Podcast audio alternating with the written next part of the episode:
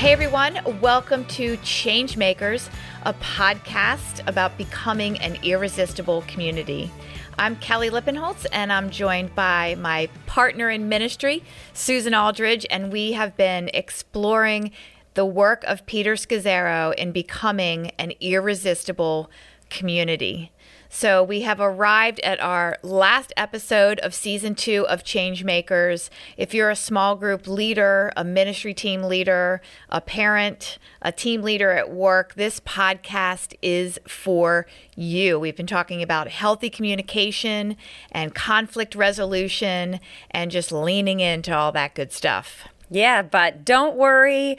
We've just scratched the surface. We're going to keep the conversation going, and we hope that you will too. So, this is our last episode of season two, yep. and we're going to keep diving into the topic a little bit and have a summary of all the things and try to put that into a plan yes. to move forward and then talk about how to implement that. But we've gone through so much this season. It's been great to hear from more of those people who have tried some of these tools out for the first time. So, it is a little bit like riding a bike, you gotta um, try it, but then once you, you do it, practicing them, lots yeah. of practice. So we talked to Mark Loera about the community temperature reading.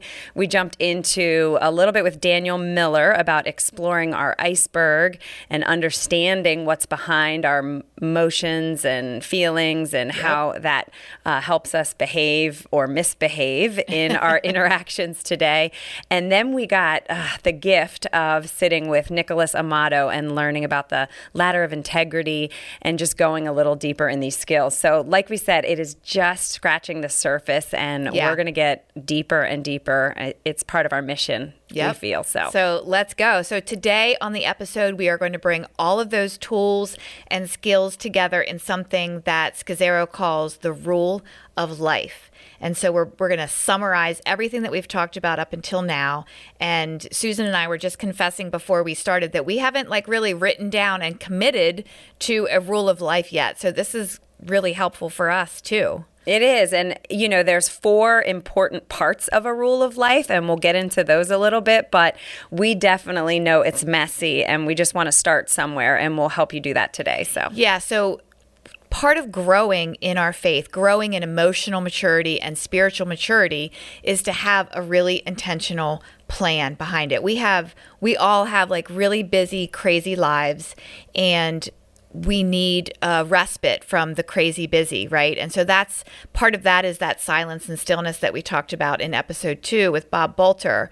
But also, the crazy busy life is what is preventing us from making the changes that we want to make in our life. And so the rule of life is going to be our guide. It is the rule around our busyness, the rule around our craziness that makes us react and respond a certain way and prevents us from making the changes that we really want, that prevent us from being the person that we want to be in our lives. And so we're going to jump into what that rule of life looks like right now. We are. And community is messy, but we're messy and we bring what we have to community. And so this is just so mm-hmm. important as small groups pastor and working on a discipleship team with you. We've just realized more and more how um, trying to model the different behaviors, the culture that we want in our community and in our families and in our um, broader community outside the walls of our church and our ministries, that we have to be changed um, every day. And and keep coming back to it. So. I know we've grown and learned from this experience. So there are four parts uh, to the rule of life. And we have a little worksheet, or you can journal, or you've probably journaled. I know you journal. Oh, that's right. but get out your notebooks, people. You're going to need it for this one. Um, so the four parts are prayer, rest, work, and relationships. And mm-hmm. they're all interrelated, they yeah. all affect one another. Um, would you start by just telling us a little bit about prayer, the first one? Okay. So the rule of life that I have for prayer is that I've committed to an hour of prayer every morning. And my husband, he always says, what do you do for an hour? How do you pray for an hour? So I do lots of different things, but I incorporate some silence, some contemplative, silent prayer. Not that much because it's really hard. Um, I started at two minutes. I'm working my way up to five, ten minutes sometimes. I read scripture and I journal. And so those are the three kind of things that I'm committed to. I also often listen to worship music. Sometimes, if I'm really struggling, I just listen to music for half an hour and then I'm done. Um, I pray over my calendar in the morning. So I do. Uh, I like variety, so I do change it up a little bit, but I'm committed to the silence, the scripture, and the journaling. How about you? What's That's your rule good. of life for prayer? Not an hour, but I do find it necessary to to commit to this. About ten years ago, I just found that I was um, worse. Uh, you know, if I hadn't spent time Like with behaving worse throughout the day. yeah, exactly. so uh, others' experience of me was worse if I didn't spend time in the quiet. And even just again, like finding direction in life was so hard if I didn't, even in my day to day activities, like finding like, should I do this or that and making decisions. It was just all harder. Um, so I was probably worse, yes, but my life was worse. And um, so my prayer is always silence right now to begin. So I like to breathe and really calm my senses and my thinking because that'll just take me right into go mode because Yeah. I'm a doer. And, Yeah. Um, so I have to kind of And put that you at get bay. into go mode, like I cannot stop it. I can't like be like, okay, let me work from 6 a.m. to 9 a.m. and then I'll do my prayer. Like I can't slow down. Yeah, well, someone debunked my excuse of I don't have time. Like I have two kids, I got to get out the door. Yeah. So, you know, most days, and um, they said, "Well, why don't you just wake up an hour earlier?" Because I'm tired, right? um, but I started doing that, and now that is the gift that I give myself is that silence in the morning. Um, and I do. I always have a devotional, I, and I am. I've got yearly devotionals, so I'll jump into one of those, or I'll kind of feel like a, a God wink or God kind of like prompting me to go into a new devotional. So, uh, for example, the 40 day emotionally healthy discipleship um, devotional is the one that really focuses on loving God and your spirituality. And then um, the second one, which is about more of relationships, those have just been life changing. And I sort of rotate those. Yeah. So it's got, again, it's got a scripture it's got a little focused devotional and then again like a que- almost like a question for your day to go out and uh, learn more about yourself in Mm. Yeah. that prayer time so that's my rule is do it and then i have to do it again later at some point Yeah, it's at not some point in the day. not bedtime for me because I, I pray with my kids like you know a, a Yeah. Mm-hmm. little more examine check in how's my heart pray for the people we love um, but definitely not like a night prayer what about you just to wrap up on prayer Oh, I um I often do not come back and revisit prayer throughout the day. I'd really like to. I just started doing the 1 minute pause. I don't know if you heard about this. It's an app that prompts you. Oh. And you can do 1 minute, 5 minutes or 10 minutes. So I'm working on that. But the point for everybody is just come up with a plan. Right. For yourself. It Doesn't have to be an hour or 30 minutes or a devotional or whatever. Just come up with a plan. and then if you mess up up you get to start over tomorrow I mess so. up quite frequently. Some of us like to start on the first of the month or the you know the Just same tomorrow, Just yeah. start and then tomorrow come back. Yeah.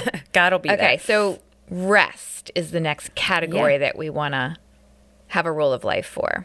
So this one's hard, especially when you have a, a job and children or other responsibilities. So for rest, um, I think my first experience uh, was a little bit of a dramatic one when I realized I needed to rest and self care physically and emotionally a little bit more um, because I was sick all the time. And so I think God gave me a big wake up call to put a rule of life into place, but it was a little bit. I was a little uncommitted or not committed to that. Um, that was more um, I guess related to just being getting back to my sort of status quo like I'm healthy now and I can operate normally. But since I've been in that healed place from some of that um, physical sickness I find that I notice when I'm not resting. And so I just try to adjust then. It's not that I uh, have perfectly eight hours of sleep or Right. take time to go appreciate nature and get away from devices and technology and other Yeah. people. Yeah. But it's that um, I notice sooner when I need more rest. And Mm. uh, there's some rhythms that we talk about um, in some of our podcast material, but you you sort of align more with the practice of the Sabbath and some other rhythms too when when it comes to rest. Yeah, I mean, I think as Christians, if we're trying to live the biblical life, God told us to take a Sabbath. And so I'm I only recently am really trying to commit to a 24 hour, consecutive 24 hour period. Like, I think in the past I'd be like, yeah, I Sabbath for four hours here and two hours there. I but fit it in, right? I fit my right, Sabbath I in. fit it in, right? Yeah. God's laughing at us, though. I'm He really trying to commit to that. Like, we have Fridays and Saturdays off as church workers, and um, I love what I do. So I could just work, work, work. I can work on Fridays. Sometimes I work until like noon on a Friday. Like, I just, I really need to commit to taking that time because I'll be better at work. I'll be better as a wife, as a parent, if I take that Sabbath 24 hours to do some prayer, Mm-hmm. but also just to like have fun and to delight in God's creation. I love nature. I like to hike. I like taking my dogs hiking. I like to hang out with friends. I like to go out to breakfast. Like just do some of the things you like to do, Kelly. Yeah. Um, so I'm trying to commit to that. I like that. And just glorify God in it all. Yeah. And that's your Sabbath. And what about creating boundaries again, like staying up late, watching one more episode, or, you know, some of those other things that just kind of sneak in, even if you're practicing that Yeah. weekly rhythm, that daily commitment. What does that look like? Well, I will reserve Thursday nights to stay up late. I used to stay up late. I used to stay up till like one o'clock every single night. Um, and to be fully transparent, drink wine um, all night long also and stay up late drinking wine. I don't do that anymore. So that was a boundary that I had to put into place. That was the first one that I put into place was okay, no more wine on weeknights. And then um, then I started trying to go to bed by 11 o'clock, and now I go to bed at like 10 o'clock. And so I'm so much more rested and productive. But I will reserve Thursday nights to stay up late and, and like watch a show that I like. And my husband goes to bed a little bit earlier. And so that's like a little bit like that's the start Your of my Sabbath. your I balancing. Yeah. yeah. But I don't drink the wine all night long Good. anymore. Well, then you're not rested. In case so even anyone's if concerned. you, yeah, yeah, then I'm not rested. Not only am I not rested, I don't feel good. But anyway, um, yeah, that's a boundary that I put into place Yeah. between work and rest.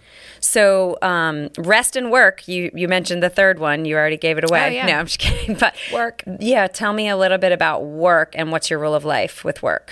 Well, I, this I feel like this is kind of personality driven for me. Um, I've worked for the church for ten years, and before that, I was a teacher. And when you work at a church or you're a teacher, your purpose, like your mission, is pretty clear. Um, and so, but that's for me, my personality tells me that I have to do something that's really mission driven. I want to be always adding value to other people's lives. And so, like, if I worked for Coca Cola, I don't know if I could if I could find that same. I love Coke, by the way. Um, and it does add value to my life sometimes and sometimes not. But like I'm just saying, like I uh, feel very strongly about having a mission and a purpose and adding value to people's lives that I can like see and feel and and know that I'm doing it. And so for me that is a rule of life. I want to be doing something at work that just feels really purposeful to me. Yeah. What about you? I like that. I am um, filled up, I guess, in work when I connect people and I see connections. That is like the joy, like making connections that benefit someone else or bring joy to their life. Um, for 15 years before I stepped into ministry here at Nativity, uh, the joy and the value in my work was that someone would call me in and say, Thank you for my job. So I was helping people get jobs as a recruiter, and that was still. You know, there was Mm-hmm. A mission and a Yeah. vision for the organizations that Adding I great value to people's lives. Yeah, and they appreciated it. So it was all good work. But now being in ministry and connecting people to a community to grow, I really like watching people grow and Mm-hmm. change. So change makers that has always brought me joy um, and that comes from knowing just how desperately i needed to change in so many ways and so when someone said to me gosh, I don't know what it is, but um, whatever it is, it looks good on you. And I didn't understand what, understand what they meant at the time, but it was, I was just so kind of beaten down by not having any rule of life and any right. Hmm. boundaries and uh, sort of suffering from self reliance and no Goodness, they could see it. they could see it and and so once um, you know i do feel like there was a moment when god stepped in and, and did have a radical transformation in my life. But as I grow now, for closer and closer to um, Jesus, I do notice that again, like why why didn't I have this before? Why, Why didn't didn't I tell us? Why didn't have a plan? um, but again, we're right where we are now, Yeah. so I'm glad that we're here discussing it today. Yep. Anything else about work before we move on to the fun stuff and relationships? No, I got to think about the work one a little bit more. Okay. So for relationships, um, boundaries, obviously, communication, having Yeah. healthy relationships is the goal. So, Yeah. what would you say is your rule of life right now in terms of your relationships and the ones that you have? Well, right now at this time in my life, um, I am feeling like boundaries is boundaries is my word for this year, and boundaries is where I need to create some rules. I just have um, there's a lot of people that I love, and then um, I love to spend time with all those people, but I'm spreading myself really thin, and so I got to figure out who I want to invest, like really invest my time and energy in. And then I have to put up some boundaries. It's not going to be easy and it's not going to feel good, not even to me, but it's, it's what I need to be doing right now. And then the other part of my rule of life for relationships is really um, incorporating the skills that we learned um, over the over these last couple seasons, over the last couple years when you and I have been on this journey, and that is just to regularly be doing a community temperature reading, regularly be checking in with the ladder of integrity, um, and just just using those skills and tools in my close relationships. And is that a weekly thing or just when it comes up, you're just turning to these tools like you're now naturally looking to I, them? I think there has to be a A rhythm or- commitment. Yeah, to like I'm gonna week uh, like on Mondays I'm gonna do a ladder of integrity for myself to see if I need to talk to anybody and weekly do a CTR with a community temperature reading with my husband or with you because we work together and um, but I haven't I haven't like laid that out yet exactly what that looks like. Yeah, a friend of mine in my small group um, said every year she evaluates her relationships and just does like a relationship Wow. inventory. And I'd never really thought much about doing that because I am a people person. So I just thought the more the merrier. but as that gets more and more difficult in different seasons of life, Yeah. whether you have kids' activities or, you know, obligations at home, whatever, it does, you know, you really upset people. And, and, you know, people, I've been upset by people's boundaries not available for m- me to spend mm-hmm. time with. So I understand that. But I do think the grown up, healthy relationship choice is to pray about it, obviously, and, and invite Yeah. God into those relationships and really discern um, where your time should be spent right now at this point in your life. Right. Like I should be spending a little more time invested in my marriage. Like on a Saturday, sometimes I'm like, well, I have a coffee date at 8 a.m. with so and so, and then I'm going to lunch with so and so. And my husband's like, okay, do what you got to do. But so that's one of the reasons that we, we, we have to be living out of the love of our marriage 1st That's something that we've learned on this journey that we that we focus first on our marriage and then we can love others well. We can't have a marriage falling apart and be a good friend to someone else. Um, so that's another area for me that I need to work on. Yeah, and again, um, they're mutual. Um, I, I don't know benefit if it's mutually beneficial to be uh, spending time with someone. There's nothing wrong with that, right? It- Yeah. Whether it's um, Right, right. it's neither here nor there, but it, again, it's evaluating and Right. turning certain relationships over to God if you identify them as toxic or not really helpful in terms of where your your mission or where your purpose is if it's not it's no longer serving what god's calling you to um, it's tough to say goodbye there's loss and pain in um, different seasons of life i've experienced that um, in just making different choices like you know what school your children go to you know really Right. alienates you from other people Yeah. sometimes Yep. because naturally you're not at the same event so uh, there's a lot of opportunities for this to go sideways Yeah. um, but that's why we keep coming back and practicing some of these healthy skills so Yeah. All right. Well, hey, thanks everyone for joining us during season two of Changemakers. We have loved doing this. We love you.